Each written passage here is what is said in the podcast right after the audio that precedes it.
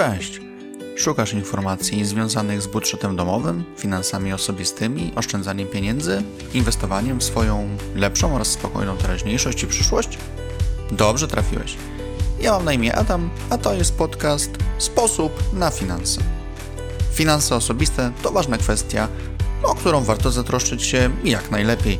W tym podcaście podpowiem Ci, jak łatwo, szybko i skutecznie wprowadzisz swoje zarządzanie pieniędzmi na zupełnie nowy poziom. Zaczynamy.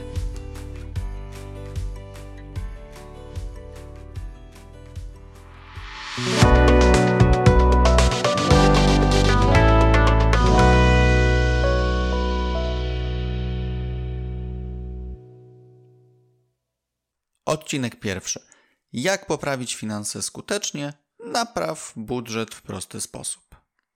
Swoimi osobistymi finansami na poważnie zajmuję się od roku 2010. To wtedy podjąłem pierwszą pracę i zacząłem otrzymywać wynagrodzenie.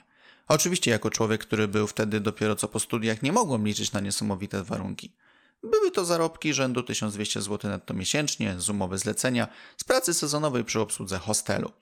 Jednak cieszyłem się z każdego otrzymywanego grosza. Do tej pory uważam, że to, co najbardziej pomaga w polepszaniu i kontrolowaniu finansów, to szacunek do pieniądza. Umiejętność docenienia wartości pieniądza jest tu moim zdaniem kluczowa. Gdy zaczynamy rozumieć, że pieniądz nie bierze się znikąd, że w jego uzyskanie wkładamy swoje siły, emocje, zdrowie, swój czas, wtedy o wiele łatwiej nam zrozumieć, że otrzymywane wynagrodzenie trzeba szanować i cieszyć się z niego. Oczywiście wiem, że dużo też zależy od samej wysokości wynagrodzenia, które otrzymujemy, jednakże to już osobny temat. Teraz chcę głównie skupić się na samym szacunku do pieniądza i motywacji, jak poprawić finanse. Pierwsza praca i pierwsza otrzymana pensja dały mi możliwość poczucia swobody, niezależności, dały zastrzyk pozytywnych emocji. Przypominam, byłem wtedy świeżakiem po studiach i nie pomyślałem wtedy jeszcze w kategorii inwestuj w przyszłość, a bardziej w kategorii wydaj na bieżąco. Jednocześnie był to również czas, gdy poznałam swoją ówczesną dziewczynę, a obecną żonę, więc tego wydawania na bieżąco troszkę było. A to jakieś kwiaty, upominki, mała wspólna wycieczka, kino, obiad w restauracji. Nie było czasu na myślenie o przyszłości.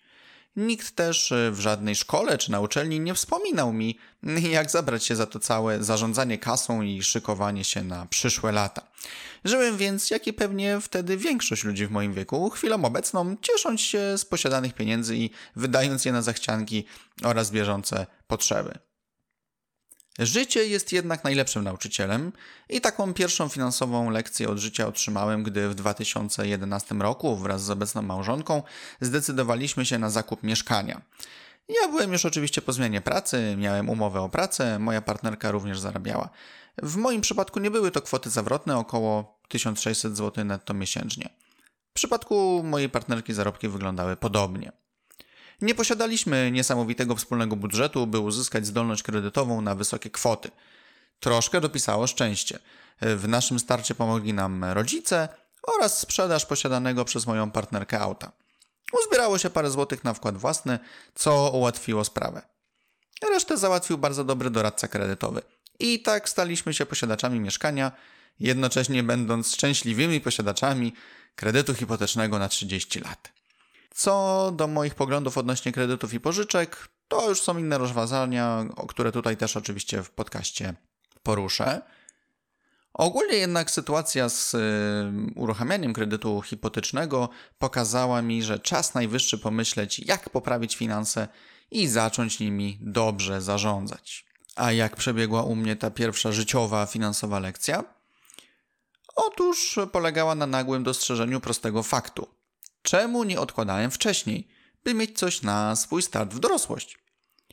Wcześniejsze dochody rozchodziły się na bieżąco, czy to na wkład własny, czy na inne okazje. Oszczędności było brak. Patrząc z perspektywy czasu, cieszę się, że taka sytuacja nastąpiła. Właśnie to dało mi impuls do zastanowienia się, jak poprawić finanse. Nie od razu jednak Rzym zbudowano. Nie wszystko od razu udało się dograć, zaplanować, policzyć i odpowiednio przygotować. Jeśli już naprawdę zastanawiasz się, jak poprawić finanse, pamiętaj, że początki są trudne. O ile można znaleźć sporo narzędzi, które ułatwią Ci zmierzenie się z budżetem domowym, o tyle trzeba pamiętać, iż tutaj przede wszystkim liczą się Twoje chęci, regularność i silne postanowienie poprawy. Za pomoc w obliczeniach i przygotowaniu założeń mogą służyć nawet kartka, długopis, zwykły kalkulator. Nawet najświetniejsze narzędzia na nic się zdadzą, jeśli ty sam nie będziesz faktycznie silnie przekonany co do słuszności swoich działań i co do swojej motywacji do ich podejmowania. Początkowo jest to swego rodzaju walka z wybranymi do działania narzędziami, ale przede wszystkim z samym sobą, zachować regularność i utrzymać wysoki poziom motywacji. Z czasem działania się systematyzują i pewne rozwiązania, myślenie w zakresie tego, jak poprawić finanse, wchodzą w krew. To jednak wymaga czasu. Ile konkretnie?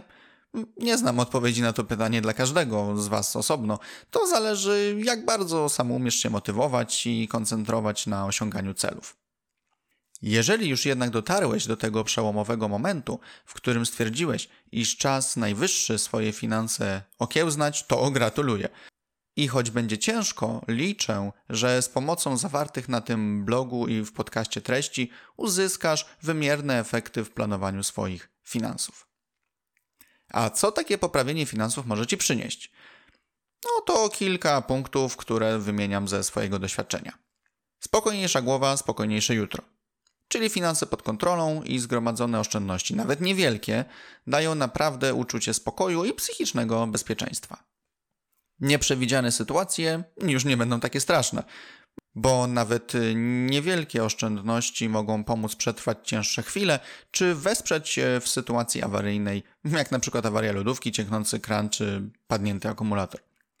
Poczucie zwycięstwa i sukcesu. Było ciężko, były chwile zwątpienia, ale udało się. Finanse pod kontrolą to naprawdę możliwe. Przybliżenie się do wolności finansowej, czyli brak kredytów na głowie z oszczędnościami i planami na ciekawe inwestowanie luźnych środków. Sądzę, że naprawdę warto poszukać sposobów na to, jak poprawić finanse. Mocno wierzę, iż treści zawarte na blogu i w podcaście znacznie przybliżą Cię do mądrego i zarazem prowadzonego w wygodny sposób zarządzania swoimi pieniędzmi. Sam osobiście nadal usprawniam swoje finanse, jestem w trakcie pracy nad sobą i swoimi sposobami zarządzania pieniędzmi. Mam nadzieję, że przejdziesz tę drogę wraz ze mną i że razem dotrzemy do stawianych sobie celów. Dziękuję Ci za wysłuchanie odcinka. Zapraszam oczywiście do wysłuchania kolejnych, a także do odwiedzenia bloga pod adresem sposobnafinanse.pl. Do usłyszenia.